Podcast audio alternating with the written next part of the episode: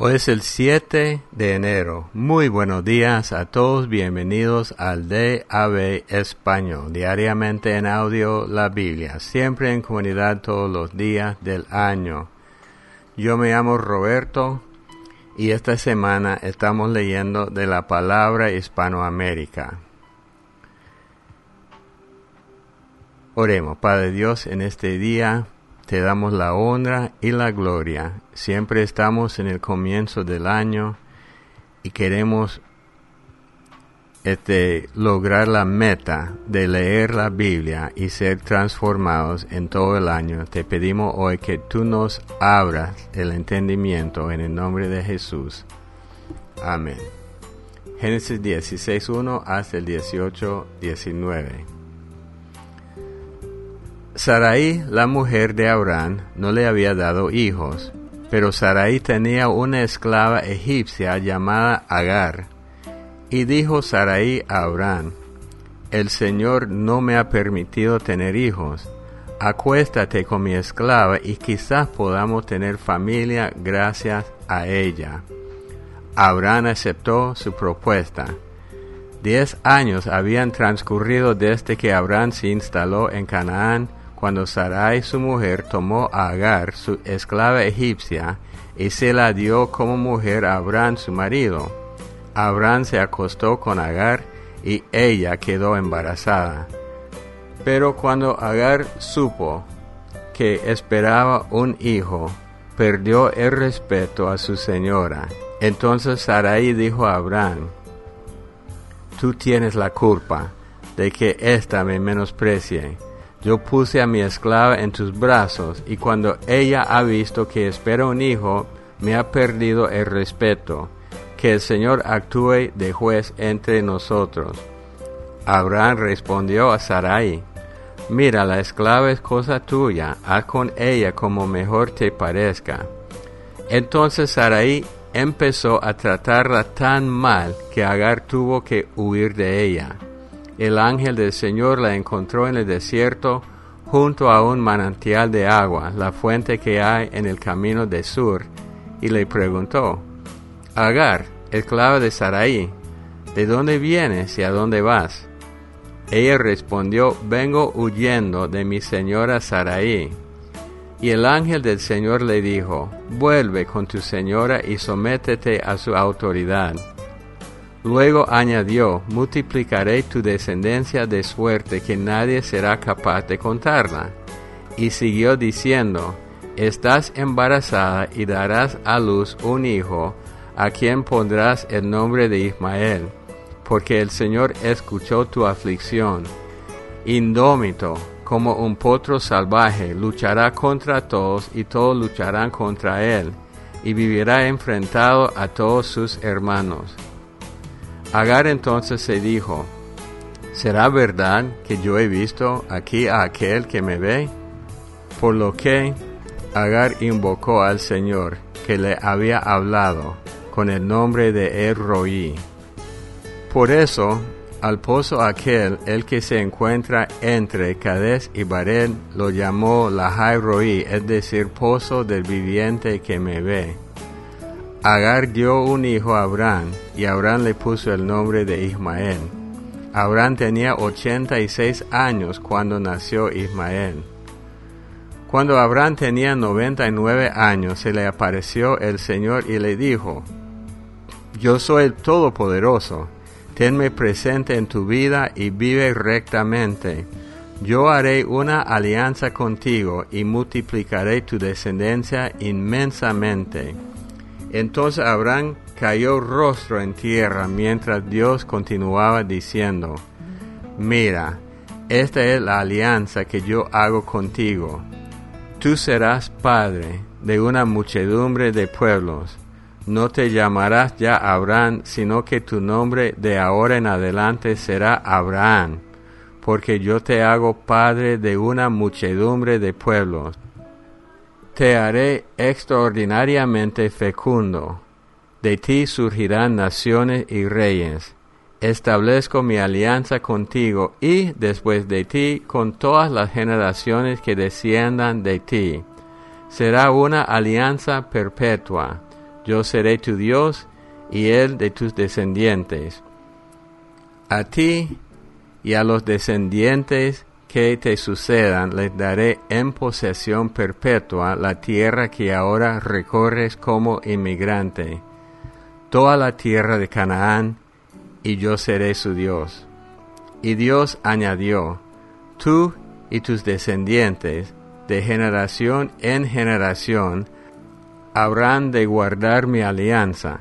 Esta será la señal de la alianza que establezco con ustedes y con tu descendencia, y que deberán cumplir. Circunciden a todos sus varones, circuncidarán la carne de su prepucio, y esta será la señal de mi alianza con ustedes. De generación en generación todos sus varones serán circuncidados a los ocho días de nacer. También los esclavos nacidos en casa o comprados por dinero a cualquier extranjero que no sea de la raza de ustedes. Todos, sin excepción, tanto el esclavo nacido en casa como el comprado por dinero, deberán ser circuncidados Así mi alianza estará marcada en la carne de ustedes como una alianza perpetua. Pero el varón incircunciso, a quien no se haya cortado la carne de su prepucio, será extirpado del pueblo, porque habrá quebrantado mi alianza. Dijo Dios a Abraham, a Sarai, tu mujer, ya no la llamará Sarai, sino Sara yo la bendeciré y ella te dará un hijo. La bendeciré y será madre de naciones. De ella saldrán reyes de pueblos. Cayó Abraham rostro en tierra y se puso a reír pensando para sí, ¿cómo va un centenario a engendrar un hijo? Y Sara dará luz a los noventa. Entonces Abraham dijo a Dios, me contento con que Ismael viva bajo tu protección. Dios le replicó, Te digo, que Sara te dará un hijo, al que llamarás Isaac. Con él y con sus descendientes mantendré perpetuamente mi alianza. En cuanto a Ismael, he escuchado tu petición, y voy a bendecirlo. Lo haré fecundo y le daré una descendencia muy numerosa será padre de doce príncipes, y haré de él un gran pueblo. Pero mi alianza será con Isaac, el hijo que te dará Sara dentro de un año por estas fechas. Cuando Dios acabó de hablar con Abraham, ascendió alejándose de su lado. Aquel mismo día Abraham tomó a su hijo Ismael y a todos los varones que estaban a su servicio, tanto los que habían nacido en su casa como los que había comprado, y circuncidó la carne de sus prepucios, tal como Dios le había ordenado. Abraham tenía noventa y nueve años cuando circuncidó la carne de su prepucio, y su hijo Ismael tenía trece cuando fue circuncidado. En el mismo día fueron circuncidados Abraham y su hijo Ismael, y fueron circuncidados con él todos los varones de su casa, tanto los nacidos en ella como los que fueron comprados a extranjeros. Capítulo 18 Apretaba el calor y estaba Abraham sentado a la entrada de su tienda cuando se le apareció el Señor en el encinar de Mambré. Al alzar la vista vio a tres hombres de pie frente a él apenas lo vio, corrió a su encuentro desde la entrada de la tienda y postrándose en tierra dijo, Señor mío, será para mí un honor que aceptes la hospitalidad que este siervo tuyo te ofrece, que les tragan un poco de agua para que laven sus pies y luego podrán descansar bajo el árbol, ya que me han honrado con su visita, permítame que vaya a buscar algo de comer para que repongan fuerzas antes de seguir su camino. Ellos respondieron, Bien, haz lo que dices. Abraham entró corriendo en la tienda donde estaba Sara y le dijo, Rápido, toma tres medidas de la mejor harina, amásalas y prepara unas tortas. Después Abraham fue corriendo a la vacada, tomó un becerro tierno y cebado y se lo dio a su sirviente, que a toda prisa se puso a prepararlo. Cuando el becerro ya estuvo a punto, se lo sirvió acompañado de leche y requesón. Mientras comían, Abraham se quedó de pie junto a ellos, debajo del árbol. Ellos le preguntaron, ¿Dónde está Sara, tu mujer? Abraham respondió, ahí, en la tienda. Uno de ellos le dijo, el año próximo volveré sin falta a visitarte y para entonces Sara, tu mujer, habrá tenido un hijo. Mientras tanto, Sara estaba escuchando a la entrada de la tienda, a espaldas del que hablaba. Abraham y Sara ya eran ancianos, entrados en años, y Sara ya no tenía sus periodos menstruales. Por eso Sara no pudo contener la risa al pensar en su adentro. Ahora que ya estoy seca, voy a tener placer con un marido tan viejo. Pero el Señor dijo a Abraham, ¿cómo es que Sara se ha reído pensando que una mujer tan anciana no puede dar a luz? ¿Acaso hay algo imposible para el Señor? El año que viene por estas fechas volveré a visitarte y Sara habrá tenido un hijo. Sara tuvo miedo y lo negó diciendo, yo no me he reído. Pero el Señor le replicó, sí, que te has reído. Luego aquellos hombres se levantaron y dirigieron la mirada a Sodoma. Abraham los acompañó para despedirlos. El Señor se decía, dejaré que Abraham ignore lo que voy a hacer, toda vez que se ha de convertir en un pueblo grande y poderoso, hasta el punto de que todas las naciones de la tierra serán bendecidas por él. Yo lo he escogido para que enseñe a sus hijos y a su descendencia a mantenerse en el camino del Señor, haciendo lo que es justo y recto, de modo que se cumpla cuanto ha sido prometido a Abraham. Mateo 6 del 1 al 24. Cuídense de hacer el bien en público solo para que la gente los vea. De otro modo no recibirán recompensa del Padre que está en los cielos. Por eso, cuando socorras a algún necesitado, no lo pregones a bombo y platillo, como hacen los hipócritas en las sinagogas y en las calles, para que la gente los alabe les aseguro que esos ya han recibido su recompensa. Cuando socorras a un necesitado, hazlo de modo que ni siquiera tu mano izquierda sepa lo que hace tu derecha. Así tu buena obra quedará oculta, y tu Padre que ve en lo escondido te recompensará. Cuando oren, no hagan como los hipócritas, que son muy dados a orar de pie en las sinagogas y en las esquinas de las calles, para que todo el mundo los vea. Les aseguro que ya han recibido su recompensa. Tú, cuando ores, métete en tu cuarto, cierra la puerta y ora a tu Padre que está allí a solas contigo. Y tu Padre, que ve en lo escondido, recompensará. Y al orar no se pongan a repetir palabras y palabras. Eso es lo que hacen los paganos imaginando que Dios los va a escuchar porque alargan su oración. No sean iguales a ellos, pues el Padre sabe de qué tienen necesidad aún antes que le pidan nada. Ustedes deben orar así. Padre nuestro que estás en los cielos, santificado sea tu nombre.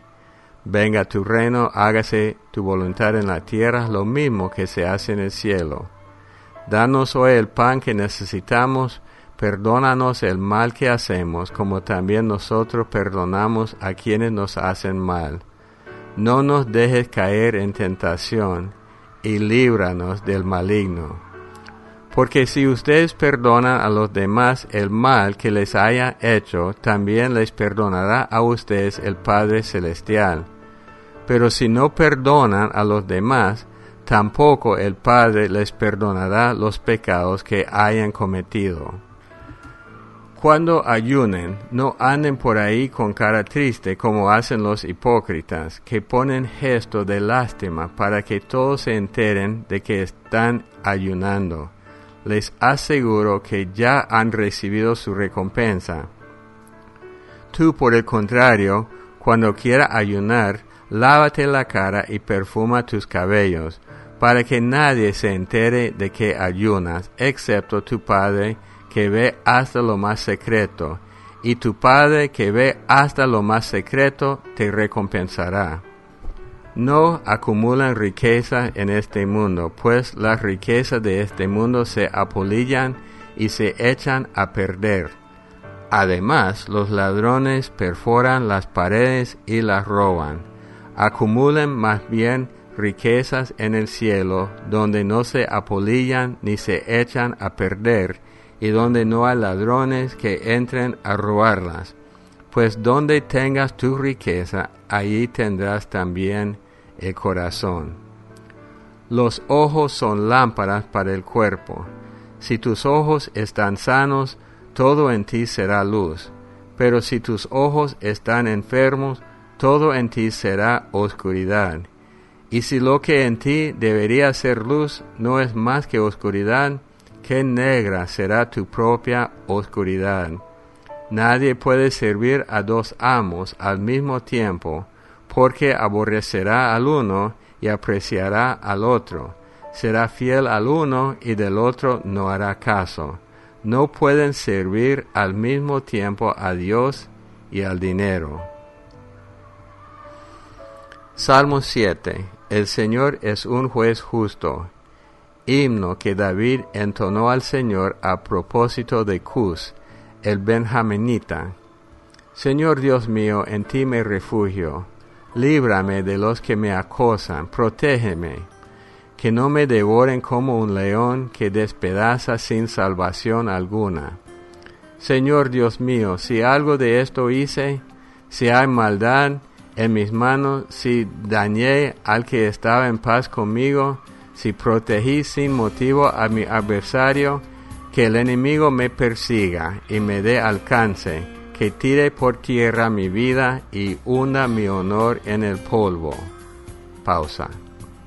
Señor, decídete a actuar lleno de ira, álzate contra la furia de mis rivales, vela por mí, tú que estableces la justicia. La asamblea de las naciones te rodea, vuélvete hacia ella desde el cielo. Señor, haz justicia a los pueblos. Júzgame, Señor, como mi rectitud merece, como corresponde a mi honradez. Que acabe la maldad de los malvados, fortalece a la persona recta, tú que sondeas el corazón y las entrañas, tú que eres un Dios justo. Dios es mi defensor, Él salva a los de corazón íntegro. Dios es un juez justo. Dios descarga su ira en todo tiempo. Si no se arrepiente, afila su espada, tensa su arco y apunta. Armas mortales dispone contra el malvado. Flechas de fuego tiene preparadas contra el que concibe el mal, contra el que engendra injusticia y hace que nazca la mentira ese que cava una fosa ahonda en ella y acaba cayendo en su propia trampa. Su maldad se vuelve contra él, su violencia caerá sobre él. Alabaré al Señor porque es justo, cantaré al Dios altísimo. Proverbios 2 del 1 al 5. Hijo mío, si aceptas mis palabras y guardas cual tesoro mis mandatos, prestando atención a la sabiduría y abriendo tu mente a la prudencia, si invocas a la inteligencia y llama a la prudencia, si la persigues como al dinero y la rastreas como a un tesoro, entonces comprenderás lo que es respetar al Señor y encontrarás el conocimiento de Dios. Bueno, en Génesis ya vimos antes el pacto que hizo Dios con Abraham. Ahora vemos el proceso que tiene Abraham en cumplir ese pacto con él. Dios le prometió un hijo y después de unos años de esperar, se afligía Abraham y su esposa y ellos tomaron todo en su control, bajo su control. Abraham se acostó con la esclava de, de Sarai, que, quien llegó a ser Sara, quedó embarazada, nació Ismael, pero no era el plan de Dios. Es interesante que Dios le dijo a Agar que Ismael sería un hombre grande y que Dios lo iba a bendecir. Sin embargo, el pacto y la promesa de Dios estaba con Isaac.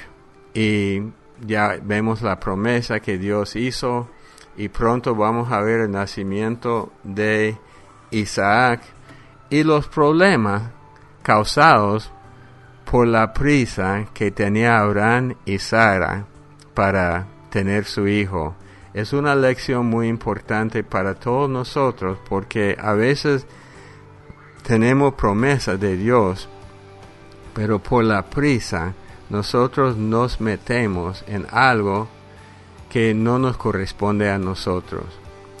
Bueno, Jesús en Mateo 6 enseña sobre la hipocresía. La hipocresía es la levadura de los fariseos que vamos a leer más adelante. Y la hipocresía es hacer todo para ser visto por otros, que no es el corazón de un creyente.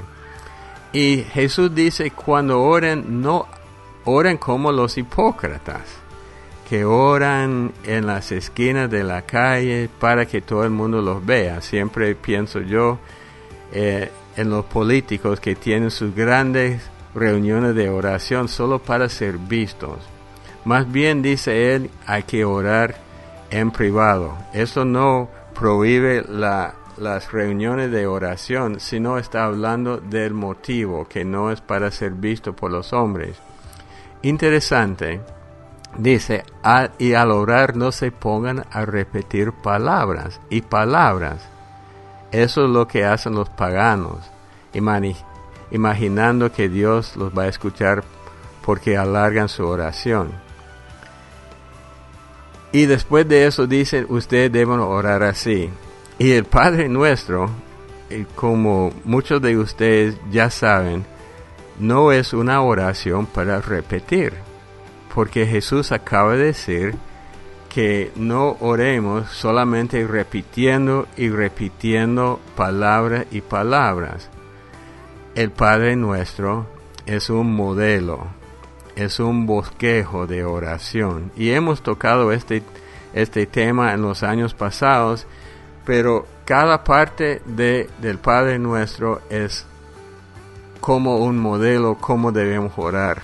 Padre nuestro que estás en los cielos, santificado sea tu nombre. O sea, la oración comienza alabando a Dios. En todo tiempo de oración debemos comenzar reconociendo a Dios y alabándolo. Y después, venga tu reino, hágase tu voluntad en la tierra y por fin, danos hoy el pan que necesitamos cada punto, y, no voy a ir muy a fondo ahorita, pero cada parte del Padre Nuestro es parte de un modelo, un bosquejo de cómo debemos orar. Y es interesante que no comienza pidiendo cosas, solo una parte que nosotros podemos pedir cosas y solo es lo necesario, el pan que necesitamos, o sea, las necesidades. Interesante. Bueno, entonces como dije, no es oración para repetir.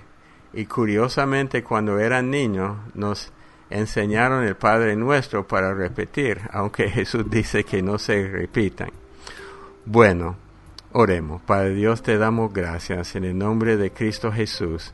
Gracias por tu bondad, por tu misericordia. Gracias por este bosquejo del Padre Nuestro enseñándonos cómo orar. Te damos la honra y la, eh, y gracias en el nombre de Cristo Jesús. Amén. Bueno, tal vez usted eh, quiera compartir más sobre el Padre Nuestro, sobre la limosna y sobre la actitud de la persona que da, se puede. O puede pedir oración o aún saludar a la comunidad. Para hacerlo, puede dejar su audio en Estados Unidos, Canadá y Puerto Rico en el número telefónico 877-212-1815. En México el número es 55 41 70 75 22. Y por la aplicación WhatsApp de cualquier lado del mundo, más 505 81 77 37 08. Los amamos mucho, que Dios los bendiga. Y hasta el día de mañana.